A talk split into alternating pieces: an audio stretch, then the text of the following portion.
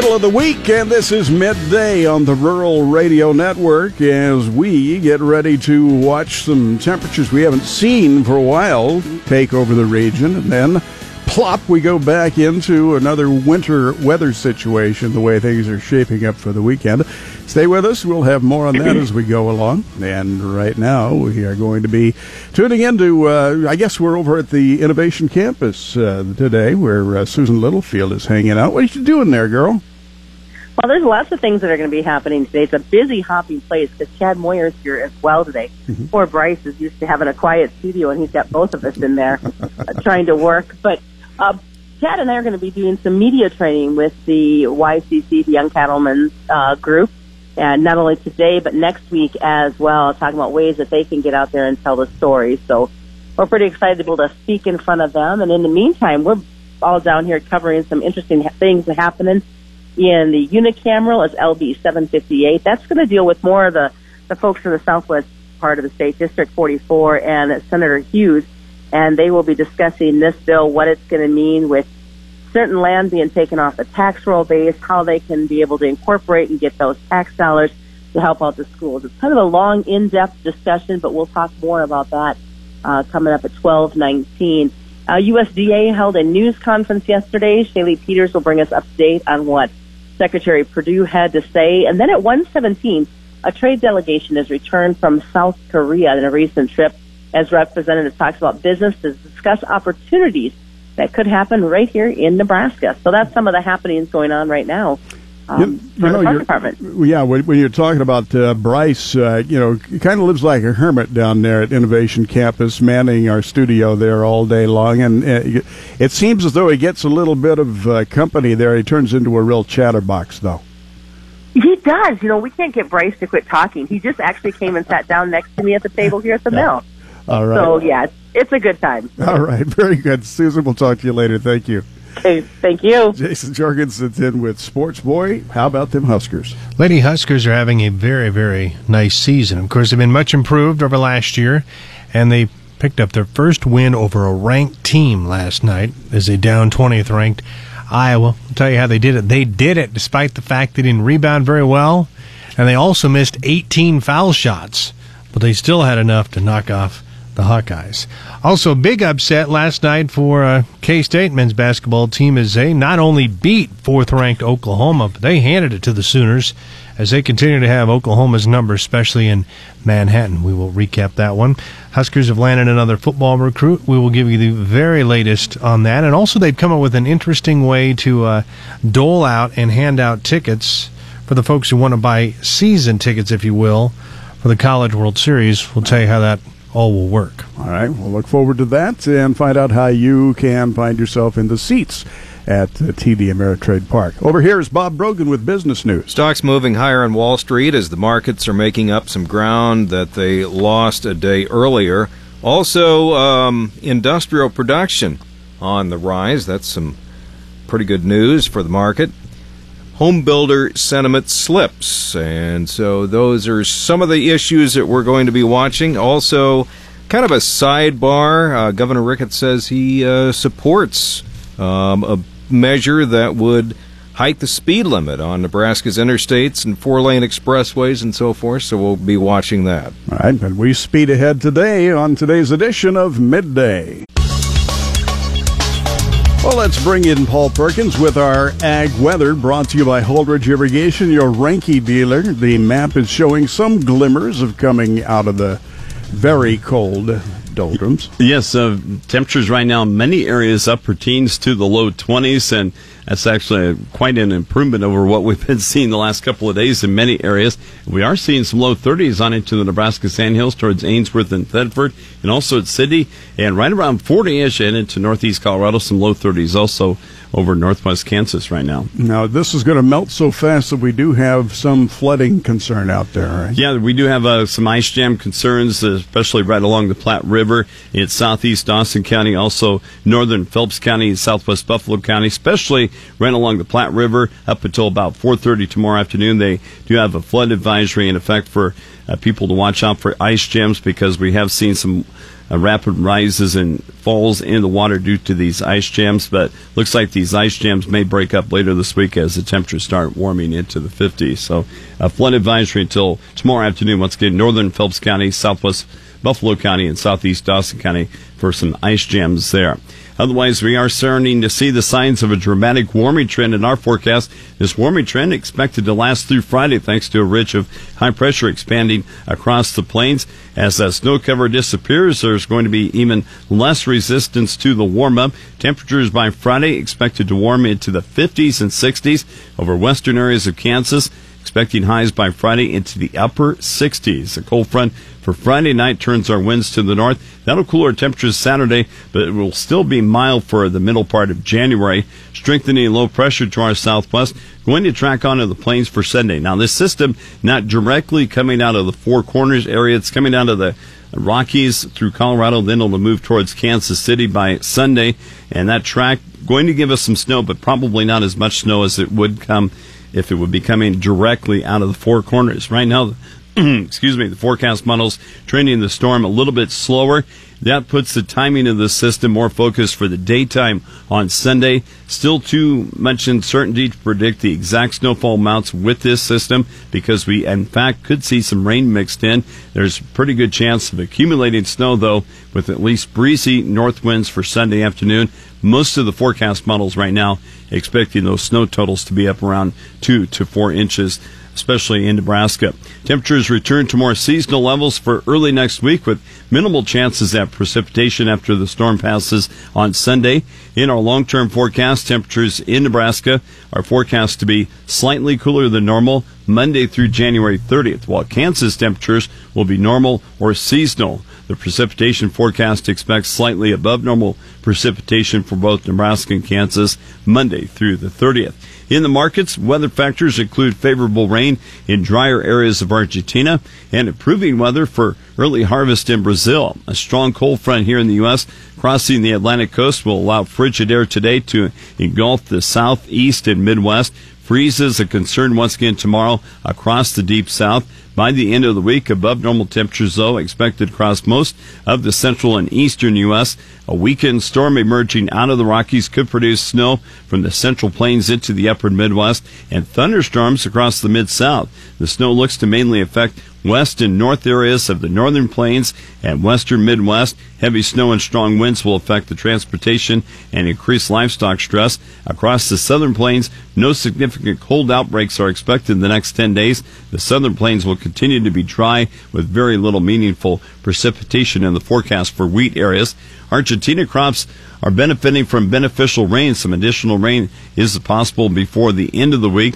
Less rain in central Brazil this next week will favor ripening soybeans and early harvest. Southern Brazil will continue to see beneficial rain and favorable soybean moisture.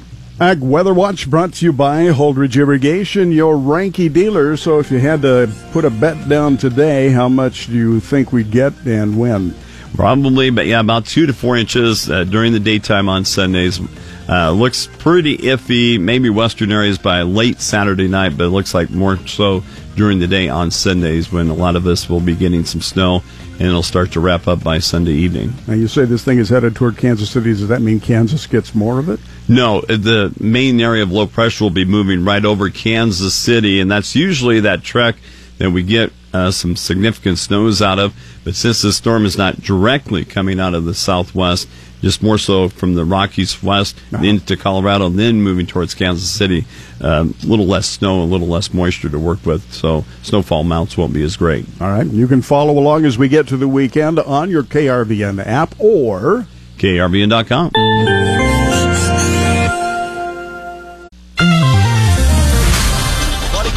for cattle before calving. The USDA's Rural Prosperity Task Force gears up to put their vision into action and what consumers are wanting in 2018 to make their food more interesting. That's all ahead on the Rural Radio Network. I'm Clay Patton. It's that time of the year when Main Street is lined with spotlight attached pickups. Producers sleep in two hour shifts, and low pressure weather systems bring new lives into the world. While calving season can be stressful, cattle that are healthy and in the correct body condition can make the season go slightly smoother. K State veterinarian Greg Hanzlicek goes over several considerations on assuring that the calving female is nutritionally sound going into the season, starting with her body condition score. Well, we, we would like those on a scale of one to nine for those cows and heifers to be five, sixes, and some people aren't, don't even mind sevens. But we know that cows and, and heifers in the in the proper condition, they calve easier, they have more colostrum, they have higher quality colostrum, and their breed back is so much better than animals that are thin. Winter feed costs are such a large percentage of their expenses that it just makes sense to have the forages tested and then have an appropriate diet that's going to minimize the cost but maximize what they're going to get out of their forages to make sure that their cows and heifers are in good condition at calving. That again, K State veterinarian Greg Hanzlicek. The USDA Task Force on Agriculture and Rural Prosperity is looking to put their vision into action. For more on this, we go to Shaylee Peters. Over the past six months, the task force has been out in rural communities across the U.S. gathering information on how the federal government could improve life in rural America. Ann Hazlett, assistant to the Secretary for Rural Development, says over this time they've created a rural prosperity vision where five key factors were identified, one of them being e-connectivity. Right now, nearly 40% of rural Americans lack access to sufficient broadband access, and this must change. Uh, we need to connect our farms, our rural homes and businesses, and rural schools to high-speed technology. In considering this issue, um, the task force looked at several issues. Um, first, to increase access to broadband in rural areas, we must incentivize private capital investment, including the use of public-private partnerships. We also must make investment in high-speed internet infrastructure more attractive by streamlining the burdensome review, uh, approval, and permitting processes. Other factors included quality of life, rural workforce, technology, and economic development. I'm Shaylee Peters on the Rural Radio Network. In consumer news, the annual What's Hot culinary forecast released by the National Restaurant Association named new cuts of meat as the top trend for 2018. In response to the news, the chefs and meat scientists at NCBA's Beef It's What's for Dinner Culinary Center in Denver have put together a list of the top five innovative cuts that should be showing up more often in grocery stores and food services. The number one is shoulder tender, number two, sirloin bavette, number three, colette, number four, the petite sirloin, and number five, the tri-tip roast. While many of these cuts are available to the home cook, some are just starting to gain popularity in restaurants. Chef Laura Hagen, Senior Culinary Director for the Denver based NCBA, says that if you like brisket, you might want to try a tri tip roast, or if you're in the mood for a strip steak, you'll probably enjoy the colette. She went on to say it's exciting to see innovative cuts gain popularity across the country. Diners and home cooks shouldn't let a name they don't recognize keep them from trying something new. The new beefitswhatsfordinner.com website has a section dedicated to beef cuts with details on everything, including where the cuts come from, how to cook it, and similar cuts that can be substituted. My favorite of the new cuts would probably be the tri-tip steak grilled to perfection. I'm Clay Patton. Keep a straight row. You're listening to the Rural Radio Network. The Natural Resource Committee is set to hold a hearing later today on LB 758. Good afternoon. I'm Susan Littlefield on the Rural Radio Network. Senator Dan Hughes represents the 44th District. He explained to me what LB 758 is all about. Well, uh, there are two uh, stream flow augmentation projects in the state of Nebraska. One is in Dundy County, it's the Rock Creek Project, and the other is the N-CORPE Project, which is in Lincoln County. And the NRDs have purchased land that is that was irrigated and have taken it out of production and are using the water uh, that would normally be used to grow crops. Uh, they're sending that down downstream to uh, help Nebraska meet compliance with the uh, Republican River Compact to make sure that Kansas gets sufficient water. Uh, by the NRDs buying that land, uh, it came off of the tax rolls, so the local property taxpayers uh, should not. Uh, let me back up that came off the property tax rolls. The NRDs are paying property taxes on that, but they are protesting that because in state law, one taxing entity cannot pay taxes to another taxing entity. So although the NRDs are paying the taxes, they protested uh, just to, you know, make sure they wouldn't get sued for paying the taxes what my LB 758 does is makes it okay for those NRDs to pay in lieu of taxes, which means they can pay whatever the the value of the property would be in lieu of and not be uh, concerned about being sued for paying paying tax paying real estate taxes. It basically keeps the local property taxpayer whole. Okay, that makes a lot of sense then. Are you seeing Are you seeing this issue kind of surface in other areas bes- besides these two districts? Um, those those are the only two stream augmentation projects currently going in the state of Nebraska. So those are the only two places that, that it is an issue. Okay. Busy. A lot of bills have been introduced, bills that really kind of cover the entire gamut so far for Nebraskans. Yeah, that you know that's what the legislature does. We uh, have all summer to, you know, listen to our constituents and you know identify areas of concern, you know, for the state and for, you know, uh, sometimes local issues, and uh, you know we take that take the summertime to develop the legislation to, you know, try and solve some of the problems that are brought to our attention.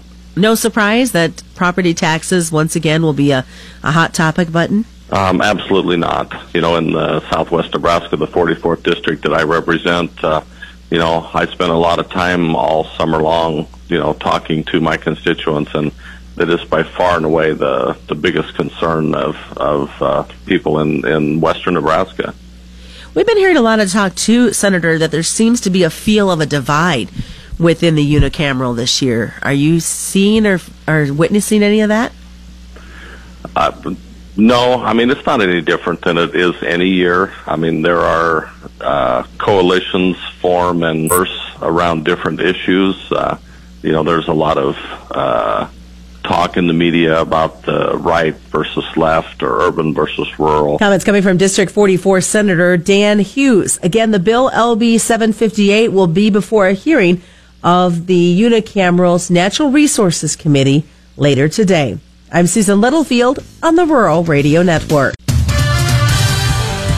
It's midday on the Rural Radio Network, and time to check sports now with Jason Jorgensen. Hey, thanks, Dirk. Well, Nebraska's much improved season in women's basketball continued last night as Maddie Simon poured in 19 points, Hannah Whitish had 18, and Taylor Kissinger chipped in with 12 as Nebraska found a way to knock off 20th ranked Iowa 74 to 65.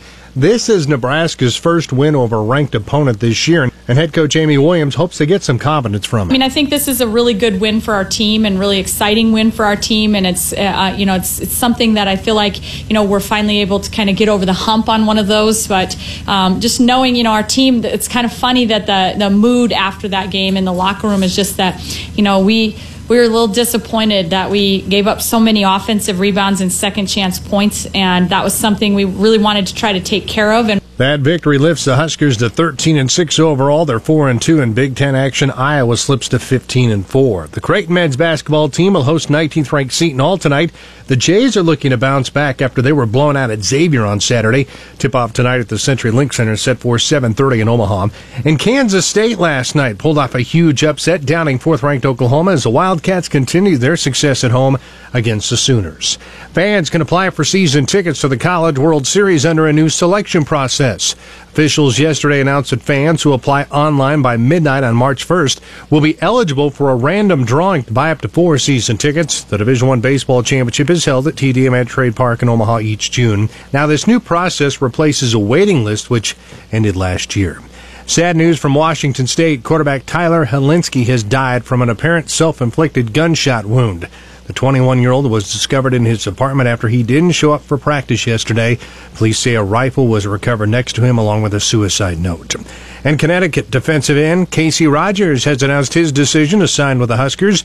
Rogers is a 6'5, 250 pound defensive end recruit who also held offers from the likes of Indiana, Cal, Pittsburgh, and Rutgers.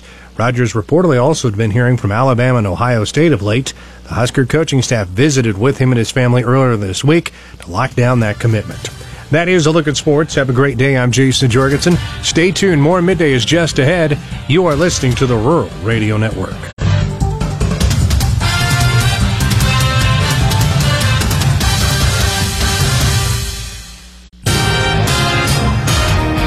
Clear skies in Nebraska tonight with lows only in the teens across the state. I'm Dave Schroeder.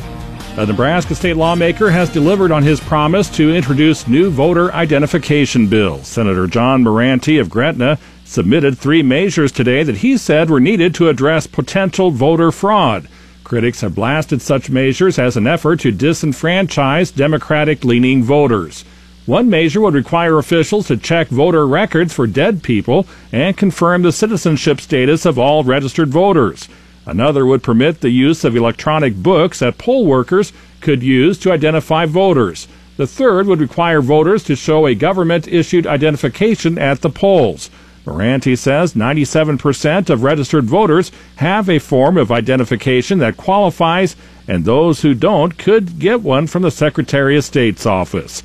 Murante is a Republican candidate for state treasurer. A federal judge has dismissed portions of a lawsuit that says Nebraska's overcrowded prisons give inadequate health care, overuse solitary confinement, and discriminate against disabled inmates. The American Civil Liberties Union of Nebraska filed the lawsuit in August on behalf of disabled inmates against the Nebraska Department of Correctional Services, as well as the State Board of Parole and leaders in those agencies. The state filed a motion to dismiss the lawsuit, arguing that the 11 inmates named in the suit lacked legal standing and hadn't incurred injuries. U.S. District Judge Robert Rossiter ruled that while the lawsuit can move forward, the state agencies can't be sued directly. The ACLU of Nebraska says it hopes to work with officials to improve prison conditions and avoid going to trial. Mary Ridder of Callaway has been selected by her colleagues to serve as chair of the Nebraska Public Service Commission in 2018. Ridder was selected during the commission's January 9th meeting in Lincoln. She was asked what the chairperson's role would entail. Obviously, I, as chair, you conduct our meeting, which they call GRIFT. We meet every week. Um, so I, I conduct the meeting. When it comes to assigning dockets, I'm in charge of that when it comes to determining uh, legislative bills and what our position will be on the ones that affect us and what our testimony will be, I'll be in charge of that in conjunction with our staff and I'll work with other commissioners. So partially not much different, partially some leadership roles that uh, will be new for me this year. She represents 47 counties in the western two thirds of Nebraska. Our app is a perfect companion to your phone. Download it free in the App Store or Google Play. I'm Dave Schroeder. A USDA task force is putting their vision into action. I'm Shaylee Peters, joining you now on the Rural Radio Network. And last week, the USDA's Task Force on Agriculture and Rural Prosperity released a report outlining 31 recommendations of ways that the federal government can assist rural communities in building prosperity or simply get out of the way, as Ann Hazlett, Assistant to the Secretary for Rural Development, puts it. During a recent press call to dive deeper into what that means, Hazlett started by jumping in with e-connectivity. Here, you know, when we think about the everyday challenges that are faced by rural Americans, access to broadband or e-connectivity is one of the very first thing that comes to mind. Everything from healthcare to education, market access for small businesses, that access to high speed, high capacity internet is necessary for rural Americans, just like it is necessary for people living in the city or in sub- the suburbs. Right now, nearly 40% of rural Americans lack access to sufficient broadband access, and this must change.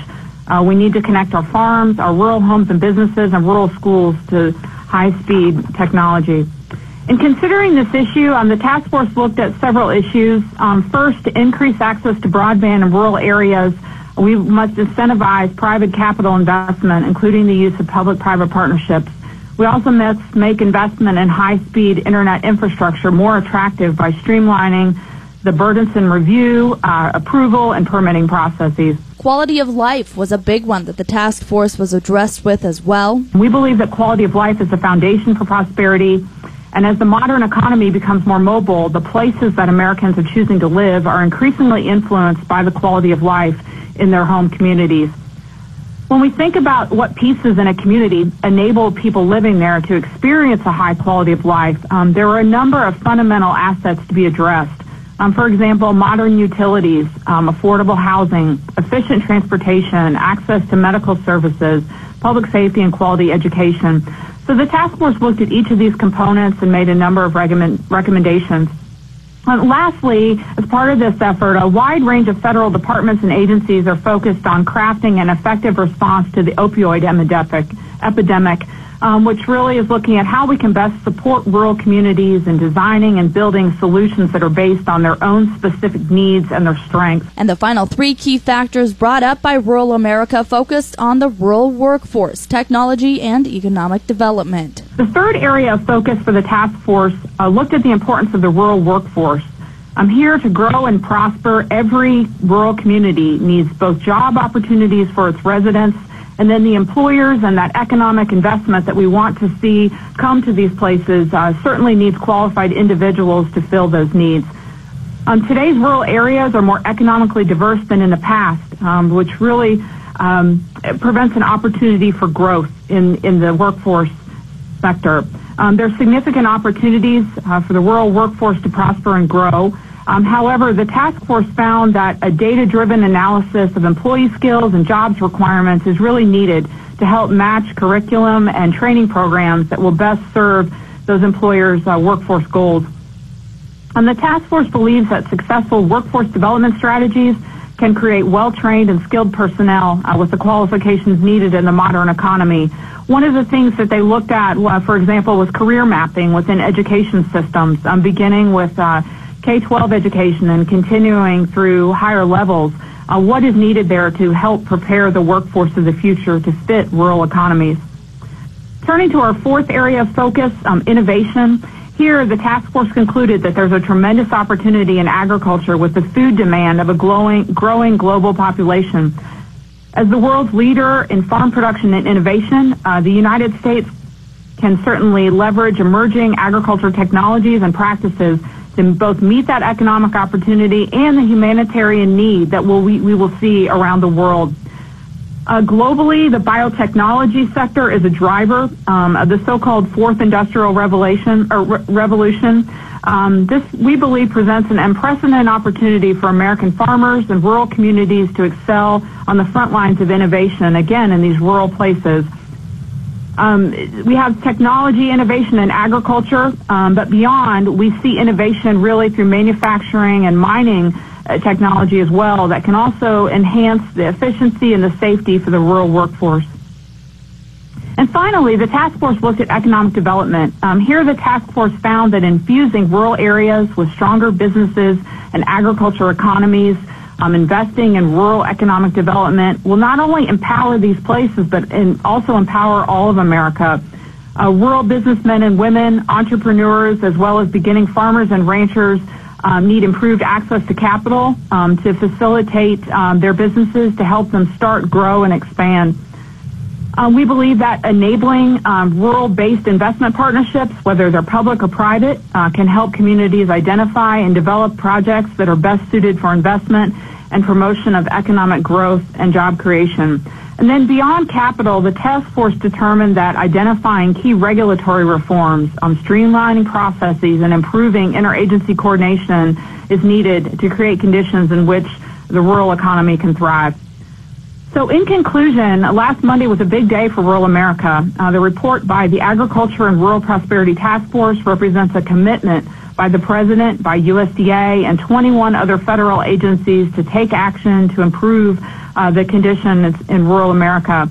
These are not simple tasks. Um, they will require the coordination and partnership of federal, state, and local governments, the private sector, individuals, and families across rural America. However, with the report, we believe we have a clear roadmap, and we can't wait to get started. Again, hearing from Ann Hazlett, Assistant to the Secretary for Rural Development, as she dove deeper into the report released by the USDA's Task Force for Agriculture and Rural Prosperity and how they plan to put it into action. For more on this, you can visit ruralradio.com. I'm Shaylee Peters, and you're listening to the Rural Radio Network. Back on the Rural Radio Network, Joe Teal of Great Plains Commodities is off today. We had a lot of buyer activity in the live cattle contracts as well as the feeder cattle today. Gains of 280 to 287. Even had a limit gain in February for one uh, for a period of time. Buyer cattle complex too, and all of them had triple digit gains today. The focus is on additional longer term support. Cash cattle activity slowly slowly starting to pick up with a few bids 118 live, 189 to 190 dressed. Active trade may not develop until later in the week, maybe Thursday or Friday. Now, Fed Cattle Exchange today listed a total of 304 head, with 108 actually sold in Texas at 119.75. Also, in the uh, overall lack of selling pressure in the feeder cattle market has continued to bring additional support to that trade. But the lean hogs corrected today. Light to moderate losses were seen. Prices were moving significantly from the sharply earlier losses during the first hour of trade. The front month futures, though, did finish $1.17 lower. The overall lack of direction in the hog market could cause prices to shift in a moderate range over the near future. Well, cash prices were a little bit lower on the cash hog report this morning. But in Missouri, the direct trade steady to a dollar higher. Total cattle slaughter so far this week estimated at 353,000, 58,000 more than the same week a year ago. Hog slaughter 1,294,000, 107,000 more than one year ago. Friday, Nebraska Governor Pete Ricketts welcomed back a trade delegation made up of trade representatives from a handful of groups, including Nebraska Innovation Campus. The delegation met with companies and industry associations in South Korea to promote Nebraska as a destination for foreign direct investment. Good afternoon to you on the Rural Radio Network. I'm Bryce Dusky reporting.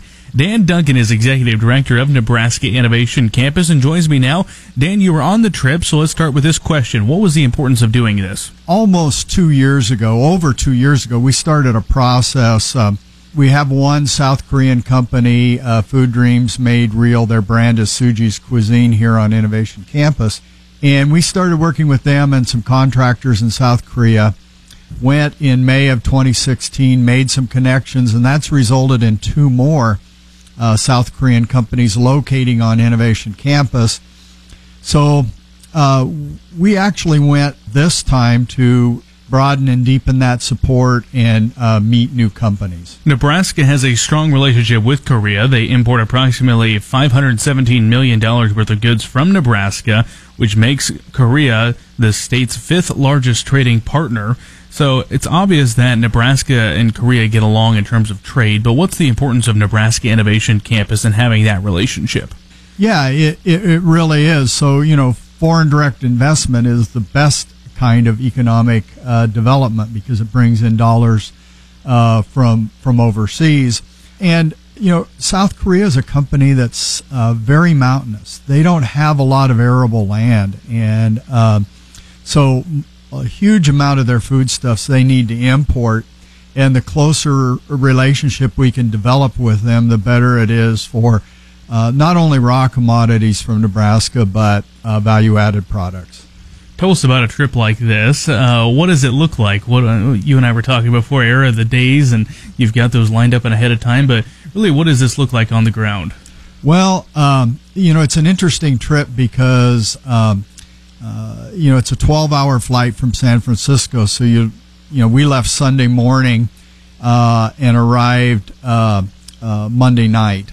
Tried to get a good night's sleep and then, you know, basically hit the ground running. You know, while you're there, you want to uh, get as much as you can in. So it was but pretty much 12 hour days, both Tuesday and Wednesday, with a, a series of meetings that were set up uh, this time, a, uh, a, fair number of our meetings, uh, or most of our meetings, were set up uh, by the U.S. Embassy and uh, the Department of Economic Development here in Nebraska. So, Dan, explain to us what is the importance of actually going to South Korea and being kind of boots on the ground there? I liken it to what, you know, Nebraska knows football, right?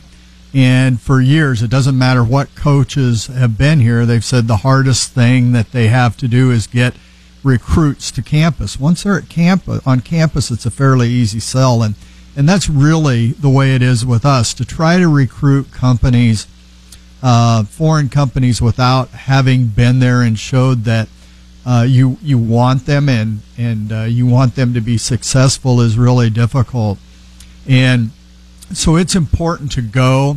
It's Im- it's important to uh, share both uh, business information, social time.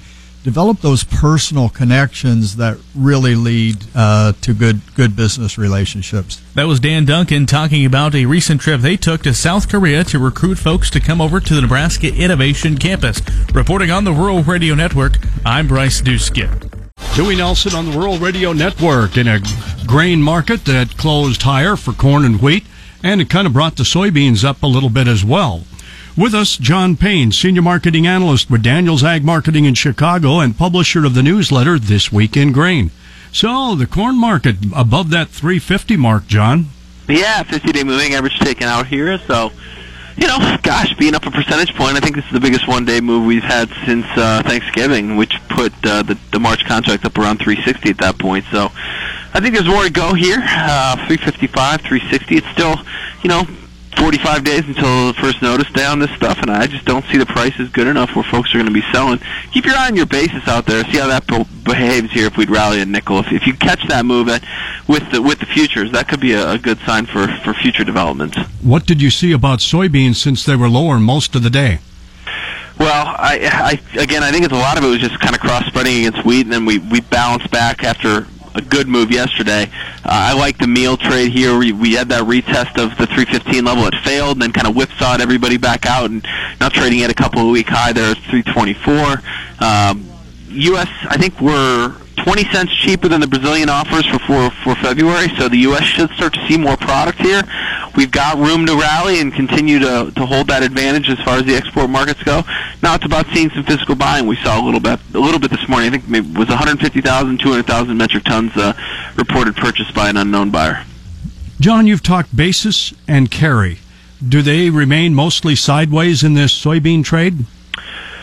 Well, a little bit. I mean, the bean base, the bean carry's been a lot tighter than in the market for corn. Um, you know, I, I look at July, 20 cents above where the front months are that's about right considering the prices are higher where they are. But you can use that carry if you have the physical. So it's a lot easier to use it in corn. And looking at like the May contract for corn trading right around the 360 level. If that gets to 370, that 370 call might be worth a dime or so. And if you have the inclination, looking to sell some premium on those rallies, considering that the front month price will have to rally quite a bit, along with the carry uh, being your friend there uh, to take in some premium on a rally. I, I just don't think you want to get too bullish here as we get above 365, 370 on that March. But I do think it's in the cards. And give me a comment here when it comes to the wheat trade.